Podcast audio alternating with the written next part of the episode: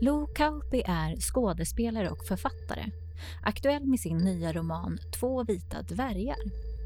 I boken blir missbrukaren Lenas liv delat i två, i ett slags sliding doors. Och hon blir också Lou. Lenas liv fortsätter att gå ut för då omständigheter gör att hon fastnar i systemet och har svårt att ta sig ur. Medan Lou istället får möjligheten att vända sitt liv, att göra en klassresa och följa sin dröm. Boken är delvis baserad på Los eget liv och historia. 2007 släppte Lo sin första bok, Bergspringardottern som exploderade. Och den handlar om hennes uppväxt med en pappa som var alkoholberoende, resan in i ett eget beroende och ätstörningar, samt hur hon kom att bli den hon blev. Bergspringardottern som exploderade släpps precis nu som ljudbok. Vad har alla dessa erfarenheter gjort med Lo och vem hon är idag? Hur tänker hon kring Lena och att det blev som det blev? Hur hanterar hon effekten av sin uppväxt och vilken hjälp var det som fungerade? Och vad har Lo för relation till medberoende?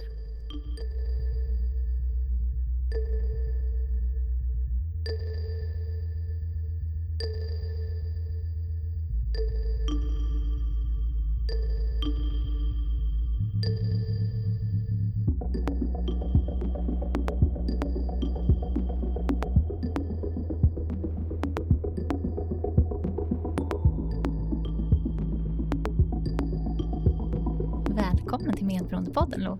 Tack. Hur mår du idag? Ja, men jag mår, jag mår väl ganska bra. Ganska, alltså, men jag mår ganska bra faktiskt. Jag har liksom, eh, vi har ju tänkt att jag ska komma hit i många år, du och jag. Mm. Eh, och sen så, nu så kändes det som att det passade på något sätt. Eh, att jag har liksom eh, under många år så pratade jag jättemycket om missbruk och medberoende och så när jag gjorde min pjäs Bergsprängardottern som exploderade och då och det var väl då jag liksom blev en offentlig person och pratade om den. Det var ju en pjäs som jag åkte runt och spelade om, mitt, om min uppväxt och mitt liv och så. Och det var vissa saker som jag aldrig hade berättat för någon som jag berättade i den. Eh, och eh, den mottogs bra och jag liksom, det var så stort för mig att människor eh, jag tyckte om mig ändå fast jag berättade alla de här sakerna som jag aldrig hade sagt till någon innan. Mm. Och, så. och då pratade jag väldigt mycket om, eh, om missbruk och medberoende och vikten av att få vård och hur viktigt det är att vi har en välfärd. Och, och jag försökte att bara prata liksom från samhällets eh, eh sida när jag var i intervjuer och så. Och när jag på, i själva på scenen då var det väldigt eh, eh personligt. Mm. Så. Ja, och då, eh, men sen så gick det, har det varit ganska många år som jag har känt att jag har hållit på med annat. Jag har gjort liksom humor och eh, andra drama och liksom skrivit andra saker. För jag håller mig ofta runt liksom rasism, sexism och, och missbruk och, och, kriminalvård och så. Men då hade jag liksom lämnat det här lite grann, prata hela tiden om missbruk och så. Men nu när jag har skrivit min andra roman eh, Två vita dvärgar så kom det liksom upp igen. För att jag har ju då skrivit om hur mitt liv kunde ha blivit och hur det blev. Eh, så då har jag liksom burit med mig den här andra delen av mig som hade kunnat fortsätta i sitt missbruk och, och hamnat i fängelse och så. Så jag har liksom levt med den här andra parallelldelen av mig själv eh, sista, eh, när jag hållit på och skrivit sista åren. Och nu när den har kommit ut så känner jag att nu är jag liksom mogen igen och prata lite, ja, eh, nu känns det inte uttjatat att prata igen om missbruk och medberoende och så. Mm. Men du, för den som inte har så bra koll, vill du börja med att, berätta lite om dig själv och vem du är och vad du gör och sådär? Mm. Jag är skådespelare, eh, är jag utbildad till. Eh, och jag har även då skrivit ganska mycket pjäser och så. Eh, och även regisserat. Eh, så att det är det jag liksom gör. Eh, och eh, jag var ganska gammal när jag kom in på scenskolan och så. Så att jag hade liksom ett eh, långt liv av andra saker innan dess. Eh, och det var det jag berättade om i Bergsprängardottern som exploderade.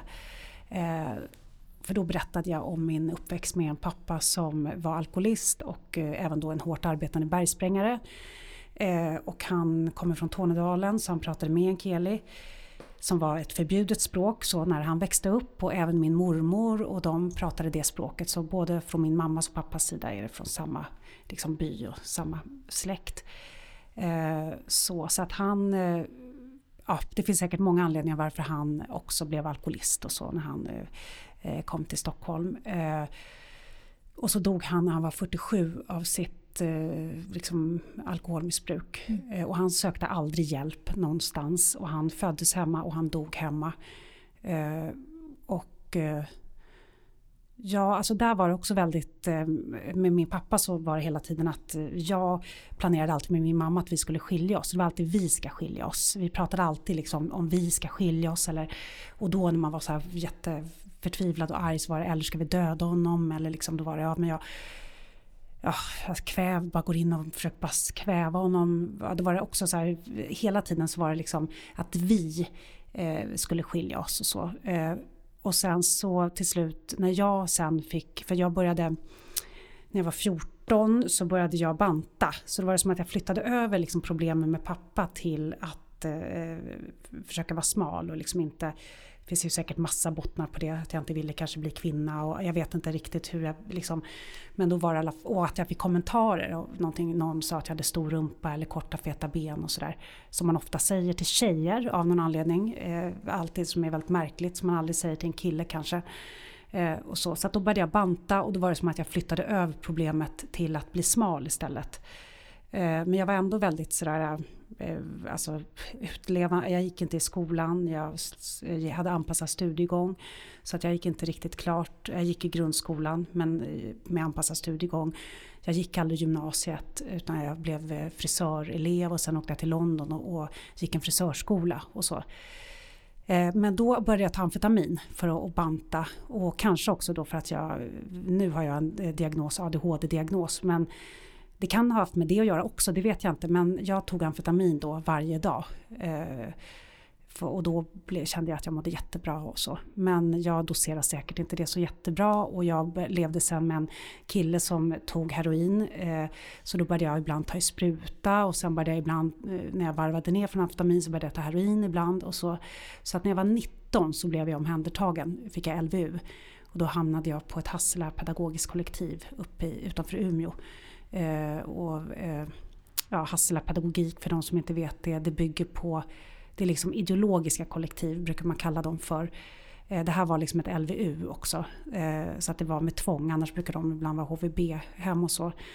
Men eh, det spelar ingen roll om det är HVB eller LVU för Hassela-pedagogiken är så hierarkisk och så eh, nedtryckande av individen. Eh, så, så att det, det är Ja, det var fruktansvärt. Eh, men sen eh, efter eh, det här Örteskollektivet så lyckades jag väl på något sätt vända det här i att plugga jättehårt på komvux och gå i terapi och verkligen jobba med mina problem på riktigt. Gå på NA, gå på OA, Overeaters Anonymous heter det, det kanske finns fortfarande.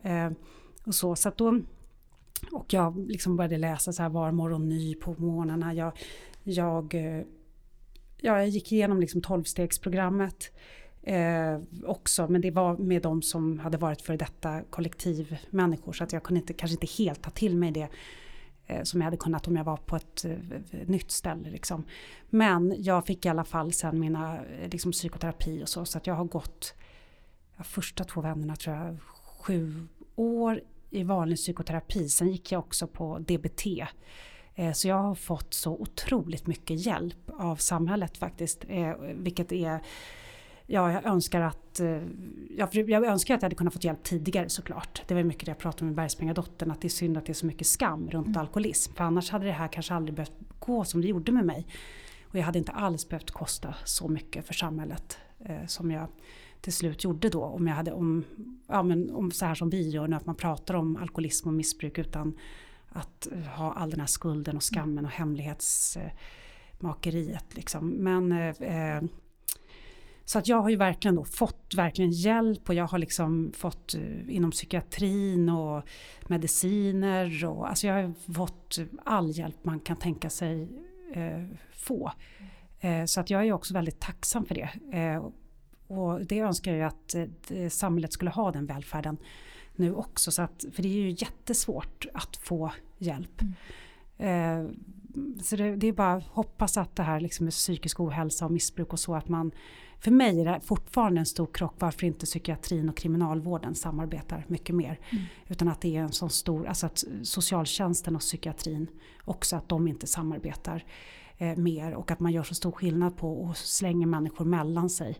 Och säger du, har du en missbrukare, har du är psykiskt sjuk, att det är som två olika saker. Och mm. ofta hör ju det ihop på olika sätt. Antingen blir man psykiskt sjuk av att missbruka eller så är man psykiskt sjuk och börjar missbruka. Eller har psykisk ohälsa på något sätt. Och ofta tycker jag det hör ihop med att det är någon i familjen som är sjuk. Och då blir alla eh, det här liksom klassiska, syskonen intar olika roller. Och, och det jag tycker också är intressant att man styr inte så mycket själv. Man kan göra jättemycket själv. Men sen gäller det att när man liksom vill ha hjälp, då gäller det att någon tar emot den mm. handen och att de resurserna finns. För det tror jag samhället verkligen tjänar på. Att när någon verkligen, både missbrukaren och medberoende personerna också. Men då var det för att min mamma, för det jag ska komma till, jag stöttade min mamma jättemycket att hon skulle gå på Ersta vändpunkten. För det hade jag då tänkt att det eh, eh, min lilla syster gick där på någon kurs och så sa att mamma skulle gå där och liksom och då ingick det ju att jag sa det, eh, nu, alltså, du måste vara stenhård liksom, mot alkoholisten. Säg bara att du skiljer, alltså, skilj dig från pappa och allting. Så hon hade skrivit på något kontrakt och skulle flytta från honom och så. Eh, och då så sa jag, för antingen då så fattar han att han behöver hjälp eller så dör han. Alltså det är bara de två vägarna, söka hjälp eller dö. Och då dog han istället. Mm. Eh, så då liksom söp han ihjäl sig eh, och dog hemma. Och då känns det så otroligt eh, eh, det var lätt, alltså det känns så himla tungt att det, eh, man säger det lite så här lättvindigt, ja ja men alkoholisten antingen då så bara fattar den att allt är kört och så söker den hjälp för den har ingen. Eller så dör den. Att det är liksom de två eh, vägarna. Och då kan det ju faktiskt också bli döden. Och det måste man också vara beredd på. Mm. Lite grann, så det, man begär ganska mycket av en medberoende person eh, tänker jag, när man liksom kräver att nej, men du ska bara lämna personen. För att det är ju en beroende situation som inte är som andra relationer som man faktiskt, en frisk relation kan man ju alltid lämna. Eh, ja. Om jag backar tillbaka lite grann, hur tog din pappas alkoholberoende sig uttryck? Ja, jag har ju verkligen märkt att man kan ju vara alkoholist på så otroligt mm. många sätt. Eh, och det är många som har, alltså det är någonstans för mig så jag kanske har liksom en liten eh, annorlunda bild av vad liksom för att, att människor dricker, eh, det, alltså de kan dricka mycket och allting. Då, jag tycker inte de är alkoholister ändå utan det är när man blir liksom personlighetsförändrad. Man, eller så som pappa drack så var det ju liksom i då drack han i kanske tio dagar i sträck tills han kröp runt och pratade, alltså man fattade inte vad han sa och väckte alla på hela nätterna och eh, skrek och eh, alltså för han slog inte oss fysiskt men det vart liksom brottningsmatcher och alltså, vi slog honom. Och, alltså det vart, eh, allting vart eh, kalabalik liksom när han söp. Och sen så vart han nykter. Sen hade han jätte, såklart svårt att trappa ner. Det vart ju värre också. Han var inte så från början. Utan allting eskalerade ju liksom. Det är det som är så läskigt med alkoholism. Att det, eller med allt, allt egentligen. Men då eh, mot slutet så om han fick delirium och så, så fattade inte vi att det var livshotande. Utan vi var väldigt jävla fyll och stick åt helvete, håll käften din jävla finne och så här. Så vi var väldigt... Eh, jag tänker också att det handlar om vilken klass man tillhör också. Hur det tar sig uttryck. Att kanske att om vi hade varit mer vältaliga och mer eh, universitetsutbildade och, och, så i min familj så kanske eh, det hade varit eh, lite lättare att eh, få hjälp, tror jag, att söka hjälp och kunna uttrycka sig så. Förstod ni att det var en sjukdom? Eh. Nej, utan jag tror att så som jag tror många, även om man är utbildad och så, att man blandar ihop det med att det är man själv mm. som eh, på något sätt att eh, personen sviker mig. Den, den väljer bort mig. Du valde alltså att bli full ändå fast du, du lovade ju att du skulle vara nykter nu för att det här var jätteviktigt och du sket i det. Då är det som att man tror att man blir bortvald och det tror inte jag bara handlar om att man är barn. Utan även som eh, vuxen om man är ihop eller liksom har en relation. Så är det som att man, det är det som på något sätt blir medberoende tycker jag när man eh, alltså en professionell förhållande till någon som är missbrukare, det går ju nästan inte att ha om man älskar den personen. Eh, men de som är professionella, då känner jag att det är inte, de blir inte drabbade av att jag missbrukar igen. Eller så, utan det är ju bara att det är väldigt jobbigt för mig själv och de som står mig nära. Men det är inte så att den personen som är behandlare eller så eh, går in och blir liksom personligt eh, sårad av det. Så var det ju i det här Hassela-kollektivet, så det byggde det mycket på skuld och liksom trycka ner och skapa sådana liksom relationer. Eh, och inte, på vilket sätt då? Eh, där, där handlar det jättemycket om att inte prata om vad man, vad man har varit med om. Aldrig prata om någonting tillbaka i tiden. Så man skulle börja om från noll eh, och så. Inte ha han skulle liksom eh, inte ha kontakt med sina föräldrar så avlyssnar de med så här snäcka. Eh, och de bestämde när man fick ringa. Eh, och man fick, om man skulle ringa en kompis så dröjde flera månader innan man eventuellt om man hade skött sig skulle ringa dem. Och då lyssnade de. Och sen så alla brev och då kunde de ju tycka saker efteråt i så samling när man satt en hel grupp. Där man går på en och en i taget. Så de visste ju ingenting om mig. Eh, så de har inte ens läst de här papperna som liksom Maria Pohl och alla de här duktiga liksom läkare och så har skrivit om mig. Och, eh, och så, om vem jag var och, och, så. Det har inte de ens, de läste inte det där utan det kom liksom eh, en grupp ungdomar, åtta ungdomar och de har inte en aning om vilka det är. Och det är allt från sådana som har varit utsatta för Eh, liksom incest och aldrig knarkat till någon som har eh, prostituerat sig, till en biltjuv, till en kriminell, till en heroinist. Alltså det var bara en blandning av ungdomar, liksom mellan, vi var mellan ja, 16 till 19 år. Eh, och det var det att då tog de ifrån en liksom allt för att det går ut på att man ska Liksom det, de säger ju inte hjärntvätt men det är att bryta ner helt eh, och sen bygga upp. Mm. Och det eh, låter ju lätt när man säger så och sen bygga upp. Men de hade ju inga sådana relationer. Alltså, för det första tror jag inte på det, utan jag tror liksom på utbildning. De, de var ju ganska hånfulla mot psykoterapeuter och psykologer och potträningsanalyser och sånt där skit. Liksom. För det byggde ju på en annan liksom, pedagogik som byggde på att eh, vi ska ta arbetarklassens barn eh, arbetarklassens barn så ska vi ta upp dem på fjället, klippa av dem håret och eh, de ska lära sig att arbeta åtta timmar om dagen. De ska få eh, industrisemester. De ska sluta gnälla och det är synd om deras föräldrar att de har fått de här liksom, knarkarbarnen.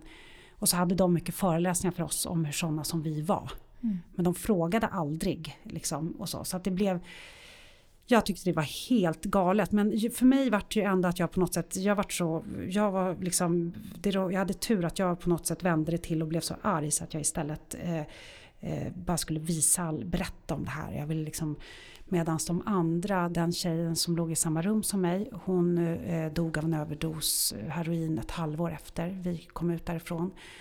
Och eh, de andra, sen var det en annan tjej som jag träffade, hon, hon hade inte knarkat alls när vi gick där. Eller när vi var där, bodde där. Och sen så träffade jag henne, då gick hon på heroin. Eh, och den andra tjejen också är också heroinist. Eh, eh, fast hon, jag tror att hon lever. Eh, så eh, ja, så det, det, är liksom det är väldigt få som överlever det där. Och även om de gör det ett par år. Mm. Så, eh, liksom, och där finns det faktiskt en undersökning på riktigt från ideologiska kollektiv som är gjord kommer inte ihåg på vilket universitet, om det är Uppsala, någonstans där de har kollat då det är länge sedan, det är många år sedan, men jag höll på att prata mycket om det här för då, då finns det är bara en enda undersökning. Eh, för de skröt alltid om att de har så bra eh, eh vad heter det, att folk blev så drogfria och mm. levde, att de alltid lyckades, att mm. resultatet var så bra. Men då visade det sig faktiskt att det var fler som hade återfallit i missbruk eller var döda än det var från fängelse i den mm. undersökningen. Så det visade liksom att första åren skötte sig ungdomar. Eh, alltså lite ytligt så här för, man, ja, för att man antagligen var så skrämd. Och, liksom, och sen föll de tillbaka. För att jag tycker det någonstans visar att eh, eh, det, det går inte att trycka ner någon till att sluta knarka. Utan det måste liksom, man måste samarbeta med missbrukaren. Mm. I, alltså man måste samarbeta med den friska sidan inuti missbrukaren. Eh, och ta hjälp av personen för den vet ju faktiskt ändå bäst. Även om den är maktlös på ett sätt och det är en sjukdom så det går ju inte att liksom eh, kriga mot den som att det är ett eh, en, eh, ja, men att man tar ifrån den hela eh, eh liksom, värdet av att vara människa. Att, det är, att man beter sig som att det är ett barn. Eh, så, som jag tycker att Sverige har gjort väldigt mycket mycket mot missbrukare eh, om man jämför med andra länder och sånt där med det här att man liksom jagade missbruk, skulle ut, alltså att vi skulle vara, man såg det som en smittsam, eh, liksom att knarkarna, alltså det har funnits en väldigt så aggressiv eh, hållning mot eh, missbrukare. Mm. Eh, och att man inte har liksom det här med att kunna se det som en sjukdom och det har varit svårt att acceptera att vissa behöver medicin eller substitutbehandling och så. Sen vet jag inte nu, för jag hoppas någonstans så tänker att det, jag hoppas att det har blivit bättre. Eh, så, men resurserna lär ju inte finnas mer nu. Även om vi är rikare än någonsin kanske så finns ju fortfarande inte välfärden har ju minskat i mm. liksom omfång så att det gör mig orolig. Men jag tror att, eh, alltså att kunskapen idag jag tror inte att man riktigt, jag tror att många faktiskt har det här lite mer utbildade sättet att se på att det är en sjukdom. Det är personen själv som förstör sig själv och sin omgivning. Liksom. Men mm. att det går inte bara att trycka ner den. Liksom. Jag tycker vi återkommer lite till, till dig, din historia sen. Mm. Eh, och pratar lite bok. Vad sa du? Prata lite bok. Ja, absolut. Din andra roman, mm. Två vita dvärgar. Ja. Vill du bara, vi, tänker vi avhandla titeln? Vad ja. var den? Eh, jo, min första bok hette ju Bergsprängardottern som exploderade. Mm. Eh, men den här boken då som handlar om eh, Ja, det handlar om mitt liv som det blev och mitt liv hur det kunde ha blivit då. Mm. Eh, så att det liksom blir en slags sliding door så att det delas i två. Mm. Eh, och sen följer de här parallellt med varandra. Och jag döper om mig på riktigt då till Lo. Eh, hette Lena innan. Eh, och när jag kommer från det här behandlingshemmet och allting, jag börjar förändra mig. Så kände jag verkligen att jag var som en ny människa och då döpte jag om mig till Lo. Eh, så att i Två vita dvärgar då har jag liksom eh, eh följt Los liv eh, och sen även då Lenas liv. Eh, men de har ju då varit eh, parallellt så här. Så att de, det är som att de har liksom delat sig. Men Lo har hela tiden känt att eh, Lena finns där någonstans. Att hon finns på Hinseberg eller på fängelserna och så när jag har varit och spelat teater. Och, när jag har varit och gjort olika projekt och så. Men så att jag har liksom skrivit om hur Lo då gör den här liksom klassresan och tar sig ur sitt missbruk och framförallt hur, hur Lo försöker gå i terapi för att lära sig att inte bli tillsammans med en alkoholist. För att eh, det var som att hur jag än gjorde så blev det ändå mm. en alkoholist. I någon, sen var det en medelklassalkoholist men det var till slut ändå alltid någon som, liksom inte, som ändå drack. Mm. så. Eh, och att det krävs mycket att, för det är där jag känner att direkt man blir kär så hamnar man tillbaka. Alltså mm. när man, för det är så är primitivt på något sätt, vem man väljer så. Så det går lätt i de här, eller lätt gör det inte, men det andra är mycket lättare men där är det svåraste. Så man följer Lo hur hon liksom kämpar med det men också hela tiden det här hur hon känner att hon har lämnat Lena bakom sig. Mm. Eh, Lena hon eh, eh, hamnar istället i fängelse. Eh, och eh, sen får hon barn med, hon stannar kvar med den tonårskärleken som eh, hon hade i tonåren. Eh, och i Elenas liv så överlever både pappan och hennes pojkvän. I verkliga livet, i Los liv, så dör pojkvännen också när han är 47. Och pappa då också när han var 47. Så att det hände liksom medan jag skrev så dog den här då som jag kallar Krippe i boken av sin alkohol också. Eh, så det, men då eh, så hon får barn med honom i alla fall och han fortsätter och liksom eh, vara i hennes liv eh, på olika sätt. Eh, och det är också det här att jag har glömt bort ibland att bli av med en alkoholist. Det, ju, det går ju nästan inte. Alltså det går ju inte, alltså ska man inte öppna om någon står och bankar på dörren och eh, ja, hur liksom paniken över att, eh, att kunna ringa polis och så, det, det, kan man bara göra om man är helt... Eh, det är väldigt privilegierat att kunna ringa polis för att då måste man vara helt, helt laglig och inte vara rädd för soc eller man får inte vara rädd för att något... Eh, Lena i boken, hon har väldigt mycket att liksom dölja för att hon återfaller i sitt missbruk och blir heroinist för att hon skrivs ut från ett metadonprogram för att hon är försenad några minuter och så. Eh, och, eh, och sen så då två vita dvärgar. Det är en vit dvärgstjärna är en stjärna som har exploderat. Eh, och delat sig i två.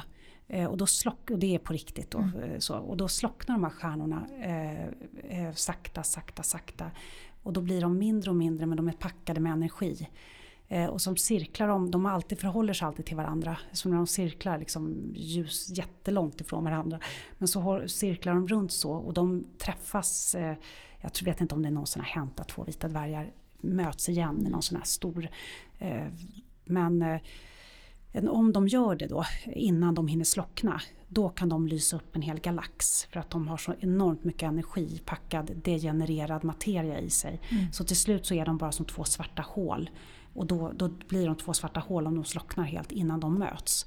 Eh, så då, eh, det här vet det nu, jag, så vetenskapligt exakt hur det är men, men det känns som en så bra liksom, metafor för Lena och Lo. Mm. Eh, så, då, eh, så då cirklar de runt varandra och till slut så åker liksom Lena Lo till fängelset och ska göra teater och så. Och där får man se om de träffas då mm. i, i romanen. Men den här rymddelen, liksom, är det ett intresse du har eller det, fanns det någon annan anknytning? Eh, liksom? Nej, det fanns ingen annan anknytning. Jag tror att det var någon som sa så här, ja det är ju den största explosionen som finns. Mm. Alltså att två vita dvärgar, det, det är också en explosion. Mm. Eh, och jag tror att jag bara liksom fastnade i det här med att vara en stjärna som slocknar mm. och packad med energi som inte får uttryck. För så tror jag att jag upplevde väldigt mycket när jag var Lena, som jag mm. var i tonåren och så. Att jag liksom hade jättemycket energi och var liksom men att jag inte upplevde att jag fick eh, uttrycka mig på något sätt. Att mm. jag liksom jag sökte estetisk praktisk linje eh, och kom in på distribution och kontor, tvåårig linje som jag inte gick. Eh, och så så att jag fick liksom aldrig heller eh, chansen att liksom prova saker och så som jag kanske ville. Liksom. Sen kanske jag inte hade klarat det ändå på den tiden så men så jag tror att det var det, att den här bilden, för jag höll på och tänkte så här, vad ska den här romanen heta? Och sen så på något sätt av en slump så bara kom jag in på så här stjärnor. Mm. Eh, och började tänka så, för någonstans så finns det något så lite övernaturligt just såklart i det här Två vita dvärgar. Eh, eftersom jag faktiskt beskriver att mitt liv delar sig i två år här. Eh, och då kände jag lite att det är Eh, ja, rymden, allting sånt det känns väldigt övernaturligt mm. för att det inte går att förklara och det finns inget slut och det finns och så. Och vissa saker i livet är ju också mm, lite, alltså ibland vet man inte varför saker händer eh, och att det är så små, små saker som kan få en in på en annan väg. Och det är ju lite läskigt att tänka också att det är bara att precis det där blev rätt mm. eller så, för när deras liv då eh, skiljs åt då är det att eh, Lena står på Arlanda och har massa amfetamin i kondomer i magen och tror att de spricker. Och i mitt liv då så sprack de inte utan det gick bra men i Lenas liv så sprack de istället. Och därför hamnade hon, blev hon häktad och sen hamnade hon i fängelse. Eh, Medan jag då istället till slut sen hamnade på Maria Pool och fick vård. Eh, och då tänker jag att de där få millimetrarna gummi jag hade faktiskt, alltså det, eh, det var det som gjorde att mitt liv blev eh, Lo. Mm. Annars hade jag varit kvar som Lena.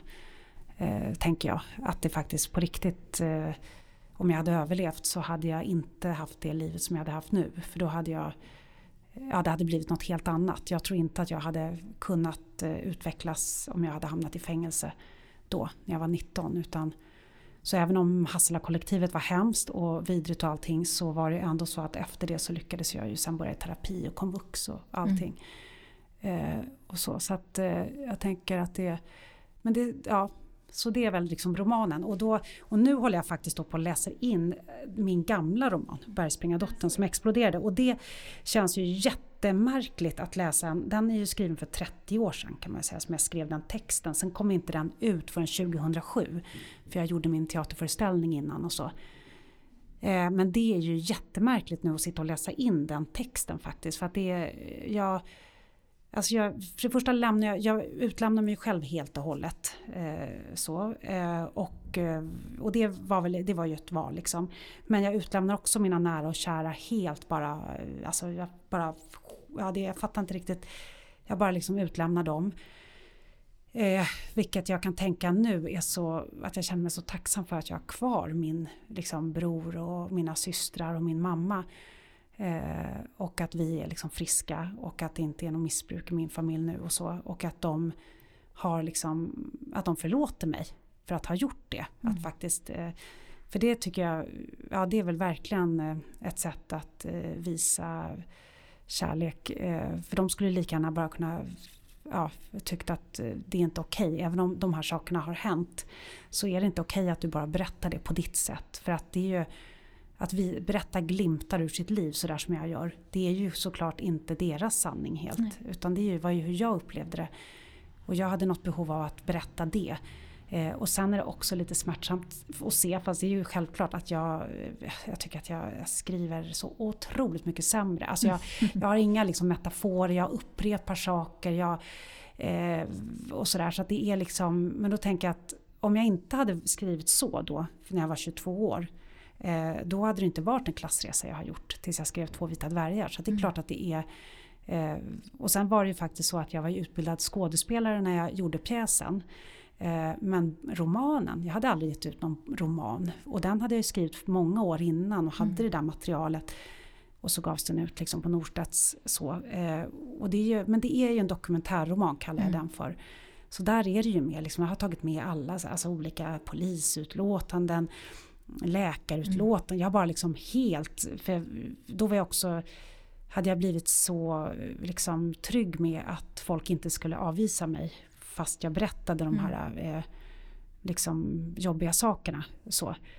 Eh, men så det, det, är lite smärtsamt men jag hoppas att jag kan skriva ett bra förord. Liksom. Ser du någonting, jag tänker det måste ju vara lite speciellt, då är det ju som att du tittar lite mer utifrån nu. Mm. Eh, vad tänker du om den Lo, eller den karaktären som du läser? Ja, alltså jag tänker bara herregud, vad, det är vissa saker jag har glömt bort också. Att jag tänker så här, men ja, så där eh, var det liksom. Och var, att jag har liksom sakta blivit så här eh, ganska alltså, ordentlig. Jag tänker så här, ja men vadå, man får fan, alltså, alltså jag tänker vad jag har för krav nu, så här, att folk, hur folk ska vara. Och jag tänker så här hur jag var då i tonåren. Vi har liksom bara eh, snorpengar och jag, alltså jag är ju bara helt, eh, jag gör jag går till massa olika soc och, och låtsas att jag bor på olika adresser och jag eh, ja, alltså jag bara, jag mår så dåligt liksom. Men, men eh, ja, man är, har inte, hjärnan är inte utvecklad helt heller när man är liksom tonåring. Frontalloben är liksom inte helt klar men jag, jag tyckte ju då att jag var så klok. Mm. Och jag tyckte ju jag var så otroligt vuxen och så.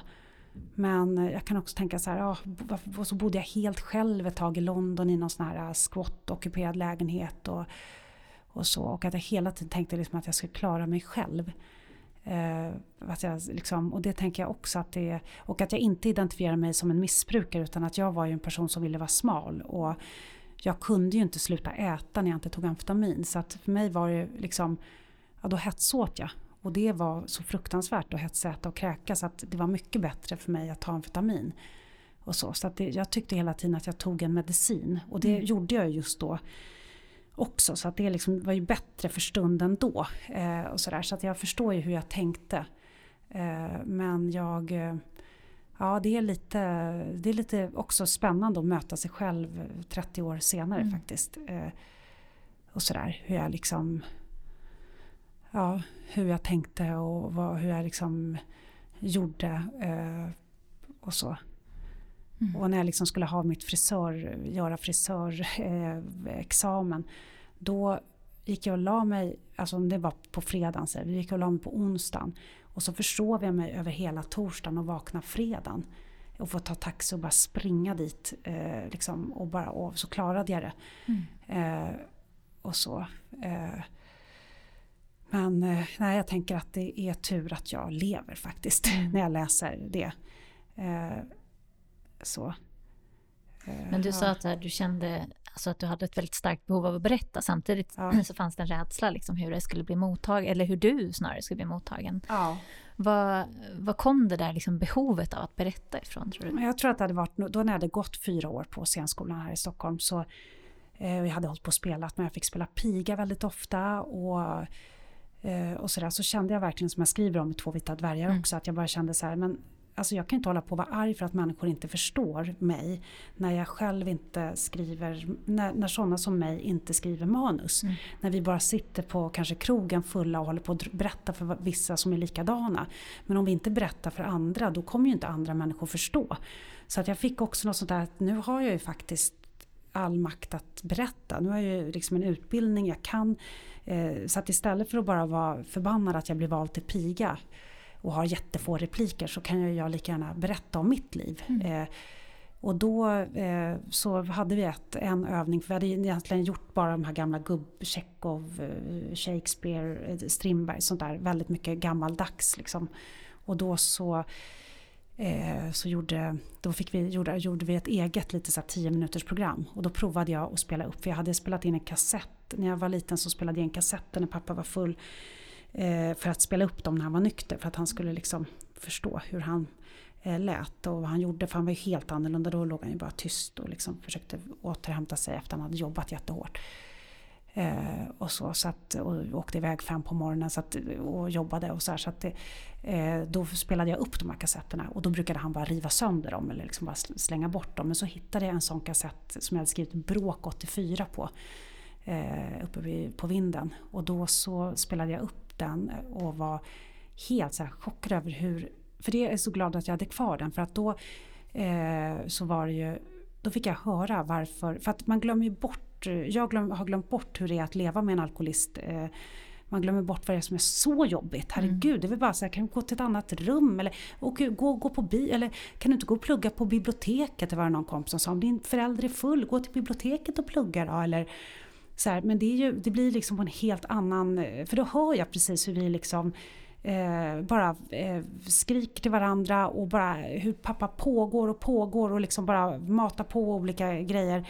Eh, och man har käften och eh, ja, nu sätter du dig där och nu låter du Lena vara. Liksom, håller inte på att flaxa framför eh, Lena och, och, och, jag skriker och alltså det bara fortsätter liksom och så bara pågår det och pågår det och sen till slut så hör man så här, du ska inte sova där, där sover Lena.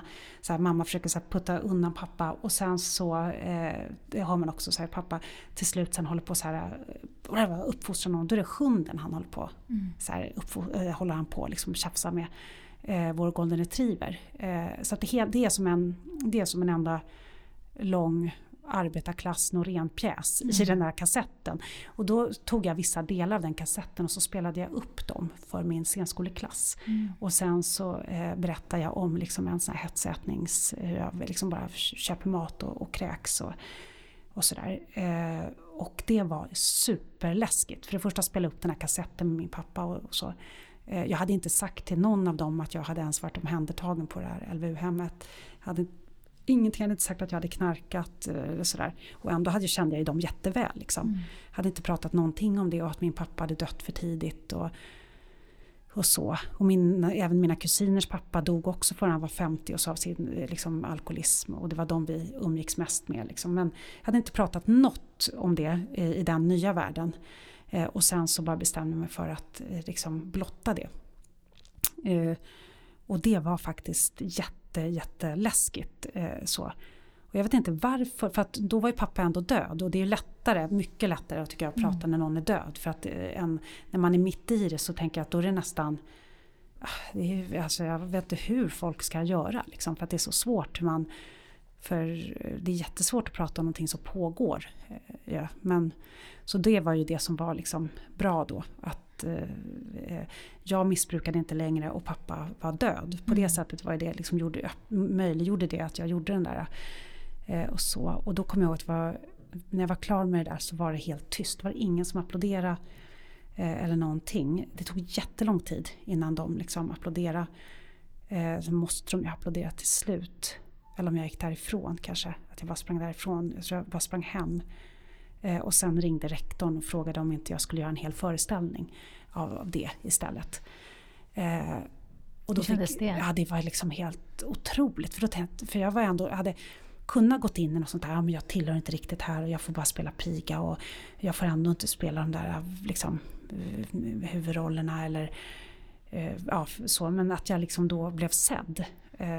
Och, för jag hade ju i bakhuvudet såklart att jag ville göra något. Jag ville ju på något sätt liksom, och då fick jag göra det som en slutproduktion.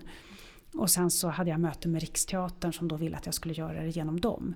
Och då blev det ju en riktig eh, föreställning. Mm. Liksom så. så den vart ju liksom väldigt genomarbetad och eh, så. Och då fick jag ju liksom stå rakt upp och ner och berätta. Och så spelade jag upp det där bandet varje kväll. Eh, Och sen slutade jag hela föreställningen med att jag spelade en finsk visa för min pappa på dragspel. Eh, och sa att kan du eh, förlåta mig? Eh, och så spelade jag på finska och jag kan, kan, kan ju ingen finska. Eller hans språk, liksom meänkieli. Och då så, och tände ett ljus och hade en sån här fin kort på pappa. Så då mm. vart det liksom som en försoning varje... Så även om jag startade med den här kassetten så slutade jag liksom med en försoning till pappa. Och det var också väldigt liksom välgörande eh, för mig och så också få prata för liksom, nästan varje ställe jag kom till så var det både radio, tv eh, och någon tidning. Eh, och jag fick då bara prata om, liksom, ja, men om medberoende missbruk, eh, eh, välfärden, hur viktigt det är att vi har liksom, fritidsgårdar, Maria Pool, hur viktigt det är att vi pratar om alkoholism och eh, att det ska inte vara den här skammen runt det och, och så. Så då fick jag ju egentligen under ett par år där när jag spelade eh, åkte runt, jag tror jag spelade den hundra gånger. Sen så tänkte jag så här, nu spelar jag inte något mer.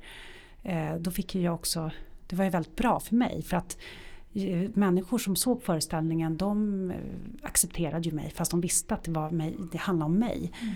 Någonting hur jag hade varit då, då var jag 33 när jag gjorde den. Och det här handlade då om från att jag var fem år till jag var 19 ungefär som föreställningen handlade om. Men de dömde ju inte ut mig. Utan de, eller det kanske någon gjorde. Men inte de som kom och tacka och inte de som i applådtack och allting så kände jag mig liksom väldigt sedd och väldigt hörd på. Mm. Eh, så för att jag gjorde det på det sättet så gick det, nådde det människor. Eh, och sen visades den faktiskt på SVT också. Mm. Eh, och då var det ändå bara jag rakt upp och ner. Det var ju, inte någon, var ju en jättebillig produktion för, alltså för en tv-produktion. Så det var ju Eh, och då var det jag rakt upp och ner framför en kamera och alltså var en väldigt duktig fotograf men det var, jag hade ju inte resurser för att liksom... Men den visades sen på SVT2 samtidigt som Änglagård gick på ettan eller någonting. Och då var det ändå kanske 50 000 som tittade på den. Mm. Och då tänker jag också sådär, här står jag bara rakt upp och ner och liksom, eh, ja, pratar om de här sakerna. Och folk har tittat ändå. Det, mm. det gjorde mig också väldigt eh, det var liksom... Eh, det betydde jätte, jättemycket eh, faktiskt. Så. Du är ju väldigt medveten också om ditt vad ska man säga, kulturella kapital eller liksom att din röst kan få höras eh, eller bli lyssnad till. Mm. Eh, och sen har du lagt väldigt många år på att skriva den här boken. Ja. Eh, om du tänker på Två vita bergar. Ja. Bergar säger jag, en blandning. Ja. Varför kände du att du ville skriva den eller ge ut den kanske man ska säga? Ja, det var någon journalist som sa så här, gud jag hade precis glömt bort att du var liksom före detta missbrukare och det här Bergspringadottern. Och, utan jag såg dig som en eh, bra, liksom duktig skådespelerska och så drar du upp det här igen. Så skojade han liksom. Mm. Ska du dra upp det här igen? Eh, och, då, och det var ju lite så gulligt sagt, han sa det på ett trevligt sätt. Liksom. Men, men då tänkte jag lite så att ja, det kanske är...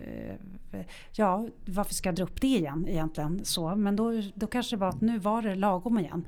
Nu hade det gått liksom Eh, 15 år eh, sen jag sist höll på liksom bara prata och prata och prata om det här. Och jag kände någonstans att, jag menar, ge ut en roman är så mycket mera lågmält ändå än att stå och göra en föreställning så som jag gjorde med Bergsprängardottern. Men den här romanen så blev det ändå att jag, jag tror att jag liksom var, inte att jag har skuld men att jag känner att eh, eh jag har någon slags, eh, eh att Lena att jag är tacksam för att jag inte, alltså för det jag har fått mm. faktiskt. Mm. Och känner att Lena någonstans har levt parallellt hela tiden med mig. Och hade li, det hade lika gärna kunnat varit jag. Och att jag får inte glömma det. Att jag måste liksom eh, komma ihåg det. Och det, mm. det, känner jag nu på riktigt när jag läser Bergsprängardottern. Att man glömmer. Att nu är jag liksom en innerstads eh, skådespelare på Södermalm.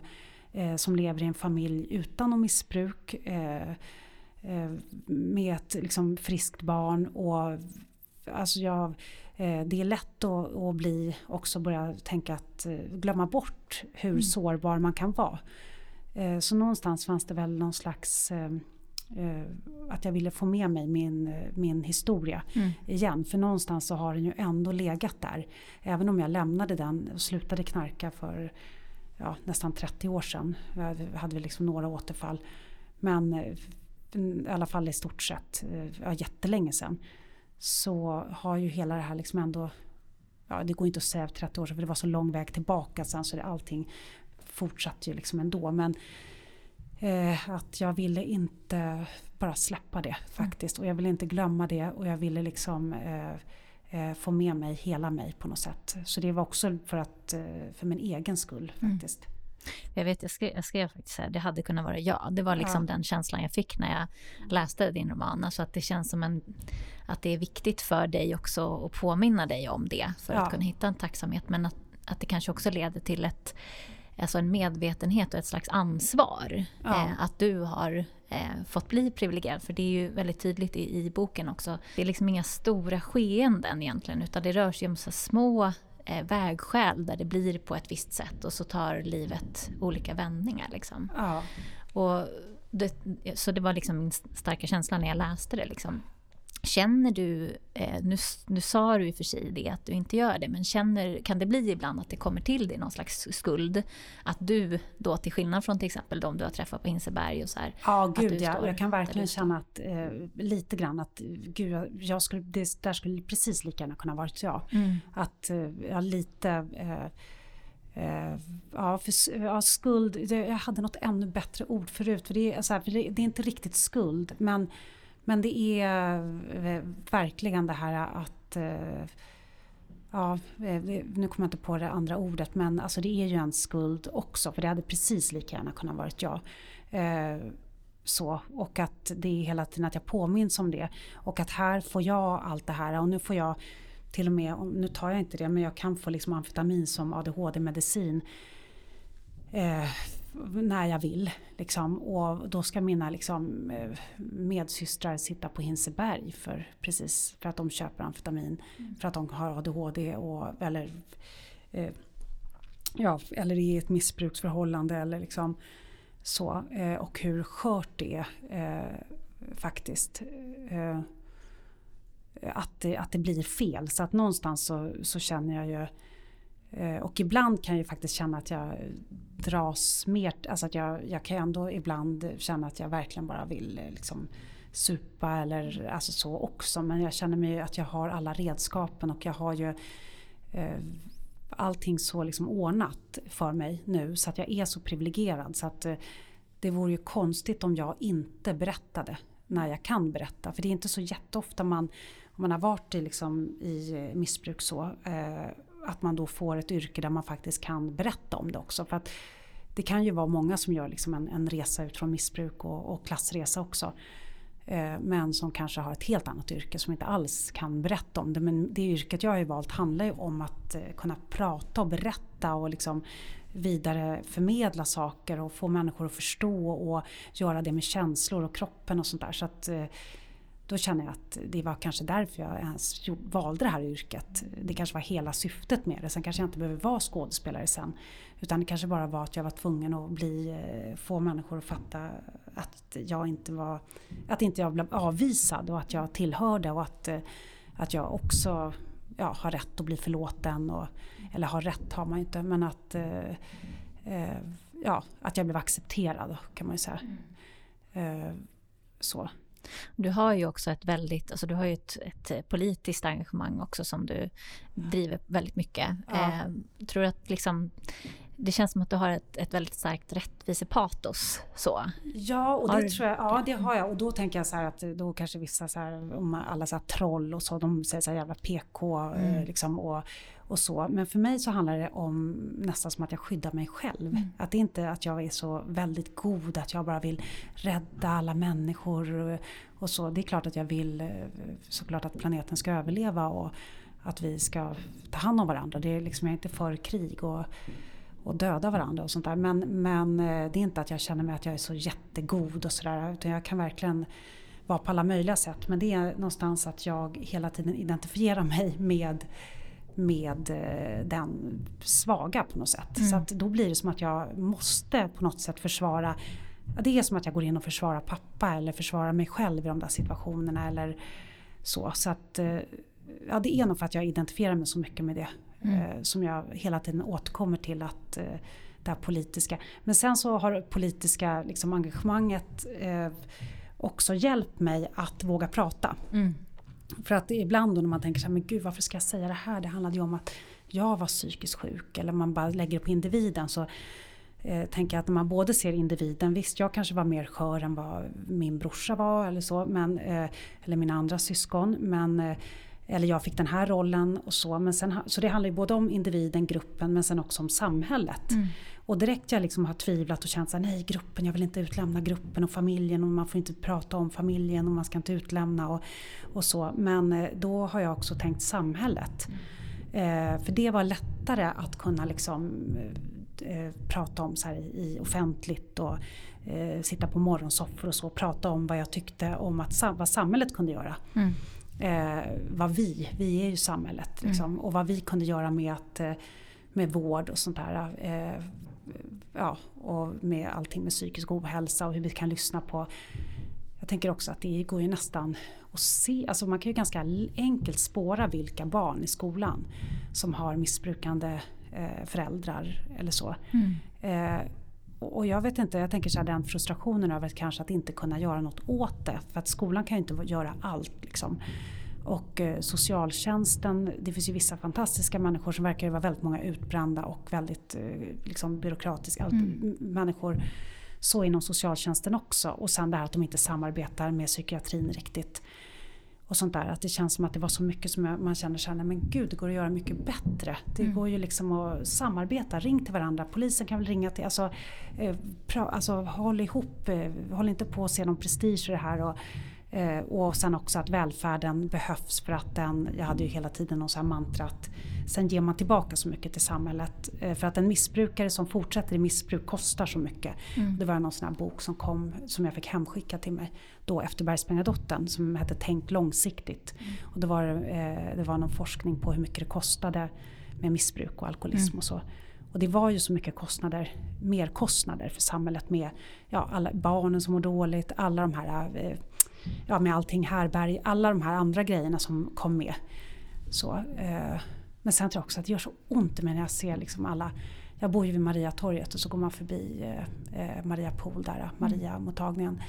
Eh, och, så, och sen står ju alla där utanför, precis utanför polisstationen och säljer eh, grejer och så. Och jag, jag tänker så här, det är någonstans här, både med alkoholister och missbrukare, när man håller på tillräckligt länge så blir man ju nästan, alltså jag, bara, jag tycker alltså det är så till slut, alltså man beter sig som ett barn nästan. Mm. Alltså det, det är, eh, och jag känner så många som är liksom fast i missbruk och så som också är så otroligt roliga och charmiga och bara skit, har jättemycket roligt att, att komma med. Mm. Men det blir ju, det är ju som ett eh, ett, liksom ett handikapp. Det är mm. ju verkligen ett handikapp. Du, hela kroppsspråket är ju som att liksom hålla på i någon sån sandlåda och dra från varandra. Du ska göra det där och, och ja.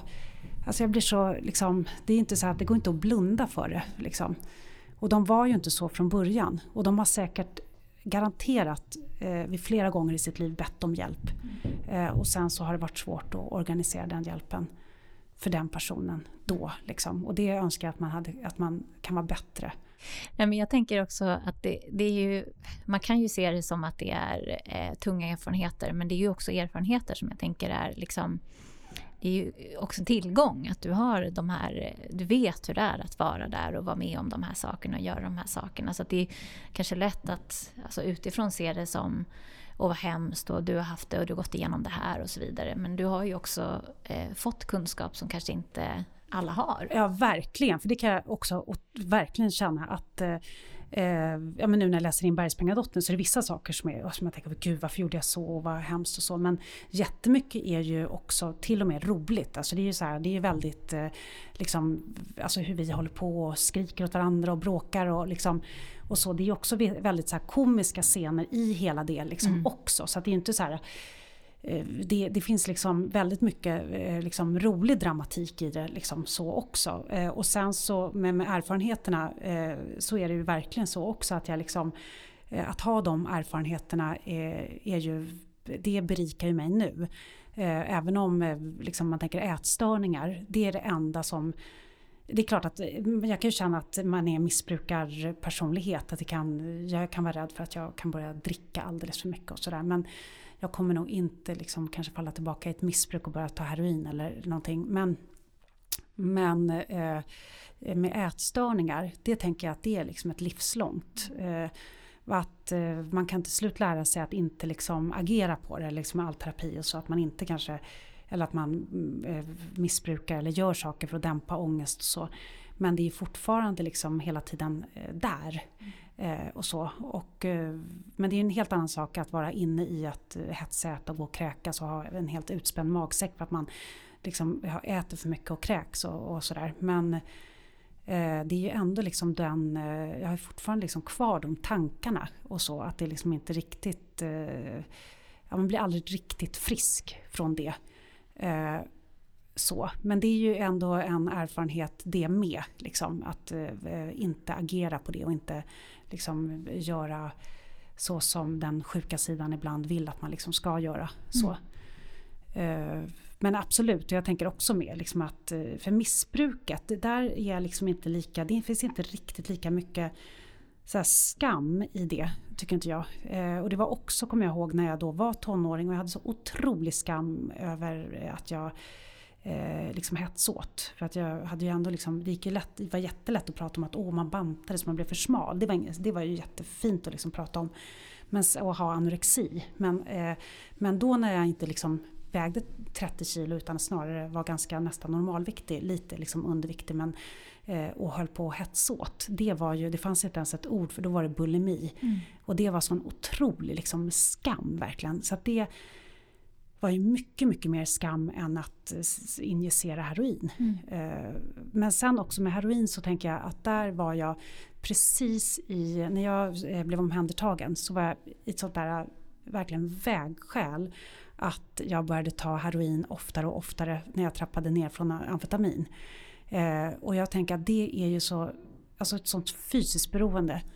Eh, så alltså, man vill inte önska sin värsta fiende det. För det är ju ett sånt helvete med att bara för att bli frisk så mm. måste du få tag i de här tusen lapparna varje dag. Och det är ju så, alltså det är så eh, eh, eh grymt liksom, öde eh, för människor som fastnar så.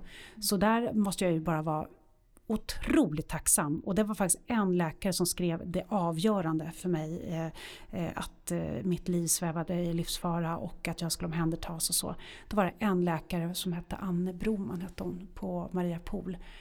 Jag kommer inte ihåg henne så men jag minns liksom att hon eh, var väldigt liksom hänsynsfull och hon vägde inte mig så som de alltid gjorde. Eh, och hon skrev så. Och sen blev, fick jag det här LVU.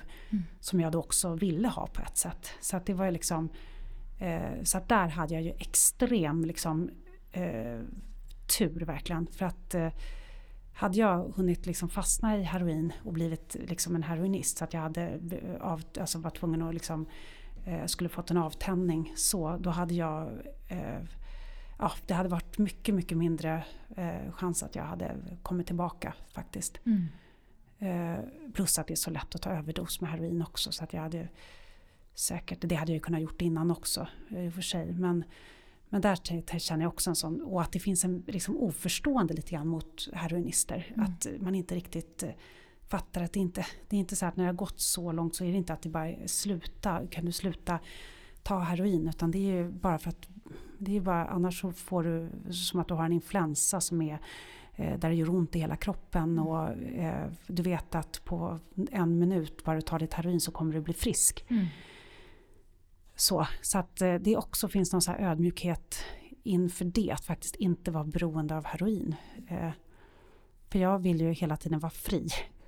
Alltså det att inte ha en chef och inte ha liksom jag har väldigt svårt för så hierarki och så. Och i att vara beroende då är du ju beroende av andra människor. Mm. Extremt beroende. Eh, inte bara av knarket utan du är extremt beroende av, av att göra vad andra människor säger åt dig att göra. Mm. Eller att vara kriminell. Eller liksom, det finns inget fritt i det. Det är inget liksom, hade jag varit superrik och liksom, det är klart det är en helt annan sak att knarka om du är en, en världsstjärna liksom, som har miljoner miljoner och bara kan, det ser man ju också på hur skillnaden i hur människor att de ser så slitna ut, det tror jag är för hur de lever. Mm. Alltså för att få ihop de där pengarna. Och det finns ju inga som är så företagsamma som eh, missbrukare faktiskt. Mm.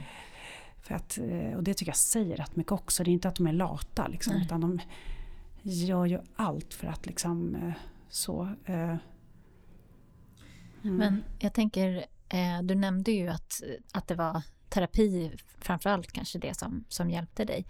Eh, var, det var, var, det psykoterapi som du sa? Ja, psykoterapi. Sen har jag gått på DBT som är så här dialektisk ja, beteendeterapi och allt sånt där. Men, mm. Och gruppterapi och allt möjligt. Men jag tror att det i kombination med eh, komvux Eh, så komvux var också jätteviktigt faktiskt, att jag blev liksom respekterad av lärare där och så. Att jag, liksom, jag kände alltid att de, i skolan tyckte jag man kände sig nedtryckt och så, alltså jag var så känslig på något sätt.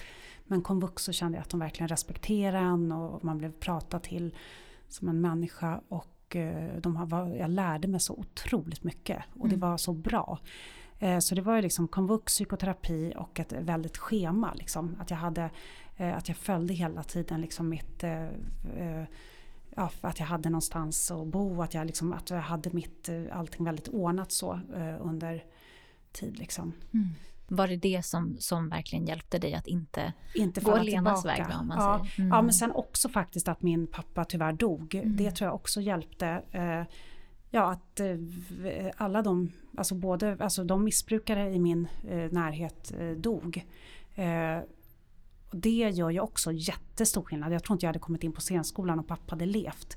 Inte för, alltså det låter jättehemskt men jag tror att jag hade liksom inte kunnat riktigt eh, eh, för det spelar ingen roll att man inte bor ihop då längre utan jag hade ju ändå haft liksom den smärtan kvar. Jag tror inte jag hade riktigt eh, kunnat haft den liksom sinnesnärvaron att eh, liksom söka scenskolan så. Och, allting om han samtidigt hade hållit på supet och liksom varit, ja, sagt att ta livet av sig. Mm. Liksom det, det tar ju all koncentration när en människa man älskar håller på och sakta döda sig själv. Liksom, eller bara är alltså super. Så, så att jag tror att det, det var det. Eh, döden och eh, skolan och psykoterapi och till viss del medicin. Eh, också, alltså eh, olika, alltså sertralin och Venlafaxin och vissa nu perioder även att jag har provat tagit konserter under perioder och sånt där. Så att det har varit eh, eh och också hjälp, eh, inte känna skam att söka till psykakuten eller eh, inom psykiatrin och så. Att eh, kunna acceptera att jag ibland mått så jättedåligt eh, Eh, och så och att jag har hela tiden kontakt med liksom, psykiatrin och så. Eh, det tror jag. Ja, och också att mina syskon är friska och att de lever. Eh, och så. Men jag tänkte faktiskt med medberoende, för att det är medberoendepodden, att eh, alltså det är så otroligt lätt att bli medberoende. Eh, och det kan man ju bli i en kompisrelation eller nästan hur som helst, alltså tänker jag. Eh, men då är man ju ofta att man kanske hinner bryta den innan det går för långt. Sen kan det gå för långt även där. Liksom. Mm. Men då man är ihop med någon eh, som man liksom älskar eller bor med och så. Eh, och kanske har barn med. Då är det ju nästan, alltså jag beundrar dem som är medberoende och lyckas bryta det. Eh, eh, ja, det lyckades jag ju faktiskt själv med. Fast det var ju med tvångs... Alltså, var ju inte liksom precis i den situationen så. Men jag lyckades ju ändå göra slut med min tonårskärlek eh, då. Mm. Eh, för att jag någonstans förstod hur det skulle bli om vi liksom fortsatte ihop. Men det, det tänker jag att det är så himla lätt att... Eh, för det går nästan inte att eh, liksom älska någon och vara beroende av någon. Eh, man hatar den ju också ibland. Men, och sen så är den eh, en människa sjuk i ett missbruk. Och så leva bredvid den och inte vara eh, inte bli påverkad av det. Det är ju helt omöjligt. Det är liksom inget... Eh, jag tänker att det är, ja, det är nästan omöjligt. Att det, men jag tänker ändå att det hjälper att prata med andra och eh, alla, alla, någon, alla såna där liksom grupper och så. Eh, för att bara få lite ledigt från alla de konstiga saker man gör också för att skydda varandra. Eh, för att skydda den som missbrukar. För att man älskar den och, eh, och så. Och det, ja, jag tror att det, det ingår någonstans att om någon man älskar blir sjuk att den sakta börjar bete alltså Det är inte så konstigt att man, och det är också att man vill hjälpa den men också om den är, är förälder till ens barn. Eh, så är det ju också, man är ju helt eh, beroende av den eh, också. Eh, så. Jag tänkte på det också, det är en scen när Lo är hos terapeuten och eh, kommer på sig själv lite grann med det här trots att hon då har gått i tolvstegsprogrammet och liksom förklara för mamman om medberoende så ändå så, så sitter hon då och tänker på hur hon ska få sin pappa nykter. Ja. Eh, alltså att det är så starkt liksom och även de här relationerna som du pratar om. Ja. Eh, hur liksom gör du själv för att hantera de känslorna? För även om de här yttre aspekterna har tagits bort, alltså att din pappa inte lever och du inte är i de här relationerna. Ja. Eh, märker du av medberoendeproblematiken på något ja, sätt gud, ändå? Ja, mm. gud. Jag har en förmåga att alltid eller alltid, nu överdriver jag, men att eh, när det är någon som är på något sätt eh, liksom missbrukare eller sjuk så dras jag till den eller så och sen hamnar jag i någon, ja, i en relation med mm. den personen och blir liksom skadad om och om igen. Så att jag hamnar ju där ändå. Och nu sista tiden så har jag, jag har en, en släkting som är en ganska nära släkting så att jag ljög lite när jag sa att det inte finns någon missbrukare. Men jag har en eh, en släkting som är yngre och som jag har försökt att hjälpa.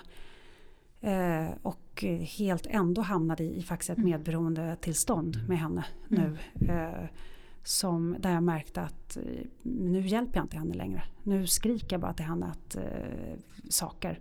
Och bara vill liksom inte alls bra för henne. Och då sa jag att nu får vi pausa det här tills du är på behandlingshem. För att jag hade ordnat ett behandlingshem och jag har kämpat för det här liksom jättelänge. Men då tänker jag också på, och då eh, bara brakade det och hon blev jätte, jättearg eh, på mig.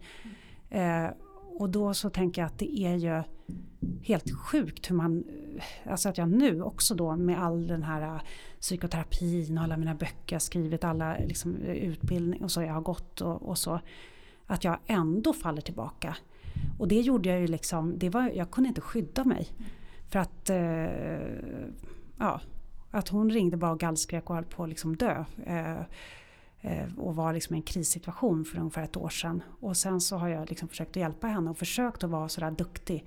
Och jag har faktiskt hållit det väldigt liksom, jag tänk, lånar inte ut pengar, jag kan ge dig en sömntablett om du kommer hit och så åker vi till psykakuten imorgon. Och jag har försökt att vara så duktig.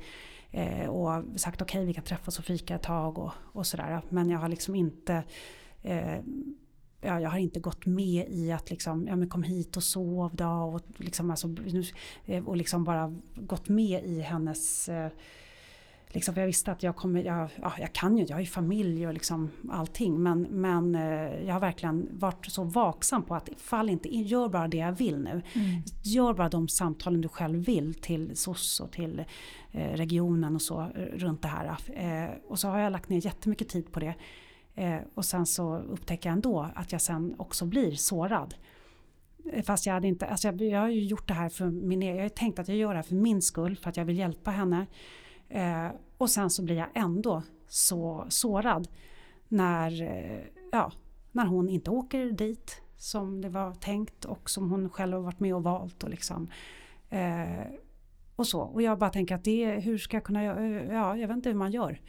Jag vet inte faktiskt. Det är väldigt lätt att säga när missbrukaren är död. Att man gör så och så eller eh, men det är ju jätte, jättesvårt faktiskt. Eh, och då, då kommer man till en punkt där det då handlar om att rädda sig själv. Mm.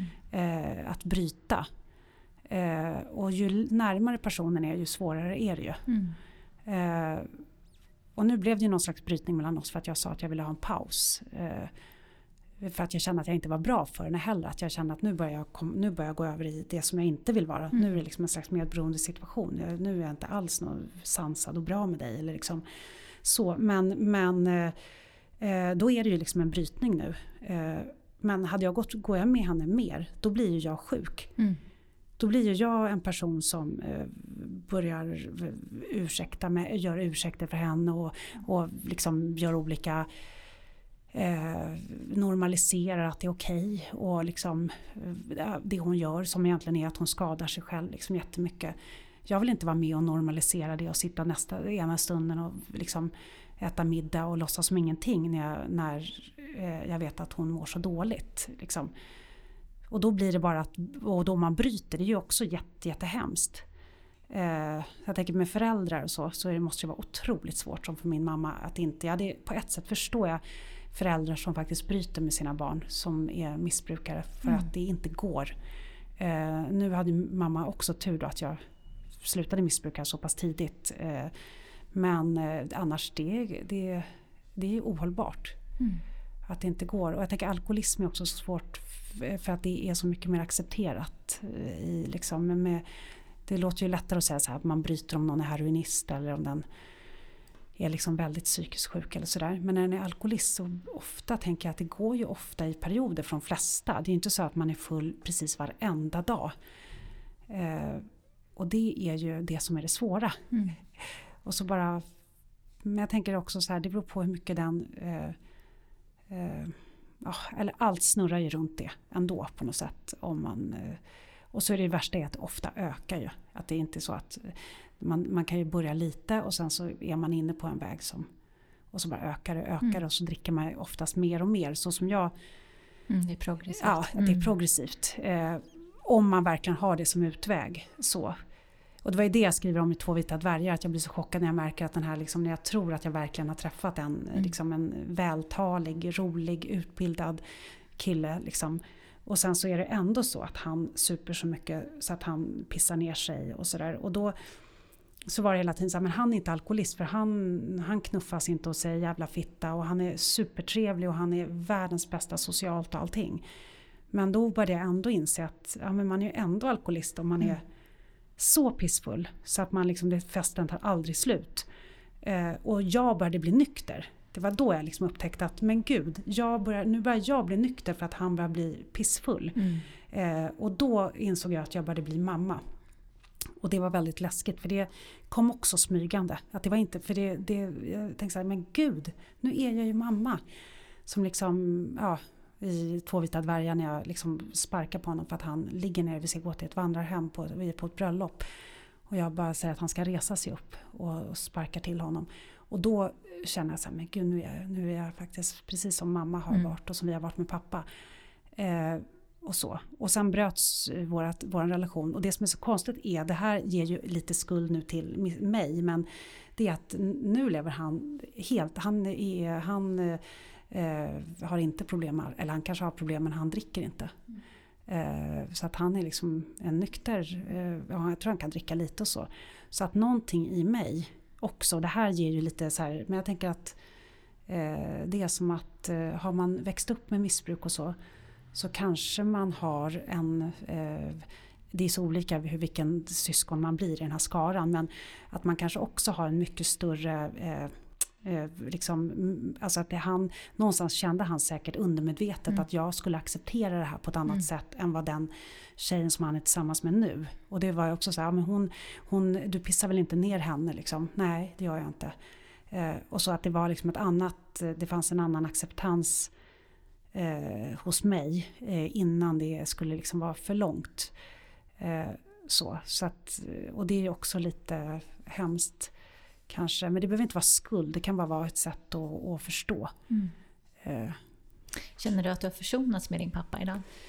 Ja, det har jag. Eh, det tycker jag verkligen att jag har. Och nu känner jag också att jag har så mycket eh, mera liksom intresse för hans ursprung och eh, ja, hela liksom språket som de inte fick prata och, eh, och så. Eh, så att jag känner liksom mig verkligen försonad med honom. Eh, och att han, det låter så här, eh, han, han, han misshandlade inte oss. Alltså han, han skulle ju kunnat, för han var ju ändå en man, han skulle ju kunna liksom slagit. Men det gjorde han faktiskt inte. Han var jättejobbig och retsam och, och och drev oss till vansinne och sa olika jobbiga saker och sånt. Men han, han eh, och kunde knuffas och liksom, vi, så, men han, eh, han misshandlade inte. Nu behöver man inte vara jätteglad, det låter så här hemskt att det, man är jätteglad för att man inte har blivit, men han har inte slagit, han har aldrig liksom slagit min mamma så att hon eh, liksom blöder eller sådär. Och, och inte oss heller. Och det tänker jag, ja vi har ju slagit honom, det är för sin skuld i det, att vi har liksom sparkat till honom och betett oss eh, illa mot honom. Eh, det finns otroligt mycket skuld i, eh, tycker jag, att man inte har, eh, ja men hur vi har behandlat honom också. faktiskt. Mm. Inte lyssnat på honom alls utan sen när han har varit nykter så har jag bara varit håll käften ett jävla fyll och du ska inte säga någonting. För du, så att det blir som att allt den här liksom, auktoriteten man har som förälder den är helt borta bara. för att man är en alkoholist. Eh, så att man får ingenting att säga till om. Så det var ju liksom, ingen lyssnade på honom. Det var ju bara så här, det var verkligen så att jag förstår att sen finns det ju ännu mer frustration när man sen super, att ni ska fan lyssna på mig. Eh, så så att eh, jag kan väl känna att jag tycker det är sorgligt att vi, att vi också var så elaka. Men mm. han var ju skitjobbig såklart också. Men har eh, Lo, eller har du försonats med eh, Lena då? Eh, ja. Det känns ju lite som att det är någonting sånt som, som eh, Två vita dvärgar berör. Liksom. Ja, jo men det, det tror jag nog att jag faktiskt har. Att jag i alla fall fått med henne in i mig själv på något sätt. Eh, eh, så, för det är ju det jag hoppas med de här två vita dvärgstjärnorna, att de krockar och att de då eh, lyser tillsammans. Mm. Om jag då liksom kan få med henne in i mig själv istället. Eh, så, och det tycker jag nog att jag lite har fått av romanen faktiskt. Eh, att jag, nu har jag liksom fått leva med henne i allt det här skrivandet och jag har hållit på med den så länge. Så då har jag ju faktiskt någonstans levt hennes liv eh, i alla fall i min fantasi och i liksom eh, och följt med i hennes svängar liksom känslomässigt i alla fall. Eh, och det har varit, eh, det gör att jag känner mig försonad med henne faktiskt. Mm. Mm. Du är ju väldigt driven person, eh, väldigt inspirerande. Vad har du för tankar och planer framåt nu? Det är lite speciella tider kan man säga. Ja, nej men jag har... Eh, jag, eh, nej men jag vill, det var väldigt skönt när jag hade skrivit färdigt den här romanen för då var det som att eh, jag kunde liksom inte riktigt göra något annat stort projekt förrän den var färdigt. Så. Eh, så det är ju väldigt eh, skönt för mig rent så kreativt för att nu känner jag att jag kan börja liksom eh, på riktigt använda min hjärna till andra projekt eh, fullt ut. Jag har ju gjort andra också under den här tiden men, men så att nu håller jag liksom på att fördjupa mig igen i Marta Tikkanens Män kan inte våldtas som jag skrev som en teaterpjäs eh, eh liksom en fri version, en bearbetning av hennes roman. Eh, och nu håller jag på att jobba med den till ett filmmanus. Mm. Eh, och så med, tillsammans med ett filmbolag. Eh, och det är så lång väg tills det, det är nästa, alltså det där det, film tar så otroligt lång tid och det är så många besvikelser med att man inte får mm. det finansierat och sådär. Men om man struntar i det och bara tänker att jag, alltså jag gör det som jag får betalt för och, som jag, och nu har jag ju möjlighet, nu har jag fått liksom, eh, betalt för att skriva liksom en del av manus och så. Så nu jobbar jag ju med det eh, och det är väldigt eh, det är jättespännande. Så det, och där handlar det ju mer om eh, sexuell, alltså sexism och, och sexualitet och, och så. Mm. Så då, nu håller jag på att liksom fördjupa mig i det. så. Men sen har jag också något mål att jag ska kunna vara ledig. Att jag ska kunna ha riktig fritid. Mm. Att jag inte ska alltid eh, liksom, dra mig undan och sitta med datorn och hålla på. Eh, liksom, utan att jag ska eh, vara ledig på kvällar. Eh, eh, sådär. Och jag spelar inte teater, det är jag jätteglad för. Eh, faktiskt att jag inte spelar liksom, teater varje kväll. utan det kan ju vara kul att liksom spela ibland men, men jag har inget intresse av att liksom leva på teatern och vara med i pjäser liksom hela tiden utan jag eh, mår som bäst när jag är liksom eh, konstnärligt, eh, eh liksom den drivande mm. konstnärligt i ett, i ett projekt. Så, sen har jag inga problem att liksom samarbeta med utan då tycker jag det är jättespännande att liksom ta in andra men jag mår bäst när jag är den som Eh, ja, regisserar, skriver eh, eller om jag spelar också i dem. Liksom. Så, så att jag, det känns som att nu har jag öppnat upp för, nu finns det plats för andra projekt. Mm. Så. Det är den där friheten även där. Liksom. Ja, mm. faktiskt. Mm. Fint. Ja.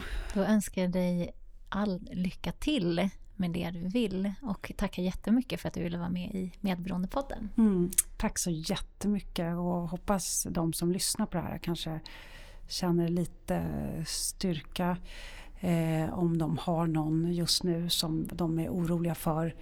Eh, och så. Jag har inte så mycket råd att ge annat än att prata. Mm. Alltså, än att prata, att inte vara tyst i alla fall. Mm. Eh, utan bara eh, ta bort all skam och skuld utan bara se det som en sjukdom. Och det handlar ju inte om att personen inte älskar en. Eh, det, det är faktiskt mitt enda råd. Mm. Och framförallt nu är det kanske inte så många barn som lyssnar på den här podden. Men om det, eller även om mm, en partner. Det är mitt råd att det är ju faktiskt inte längre den personen som styr. Ja. Men att det jag tänker också att det är inte så här att man ska ge upp helt. För det är inte så att det är en sjukdom så att ja men okej du är sjuk, gör det. Men man har ju ett ansvar att ta emot hjälp. Mm. Det tänker jag att om man på något sätt erbjuder hjälp, om den inte tar emot, nej då måste man ju faktiskt eh, eh, om man är så privilegierad ekonomiskt och känslomässigt att man kan lämna. Men det tycker inte jag man kan kräva av någon eh, faktiskt. Mm. Jättefina mm. sista ord. Tusen mm. tack Lo. Tack. Los bok Två vita dvärgar finns att köpa i bokhandeln och nu har även Bergsprängardottern som exploderade kommit ut som ljudbok.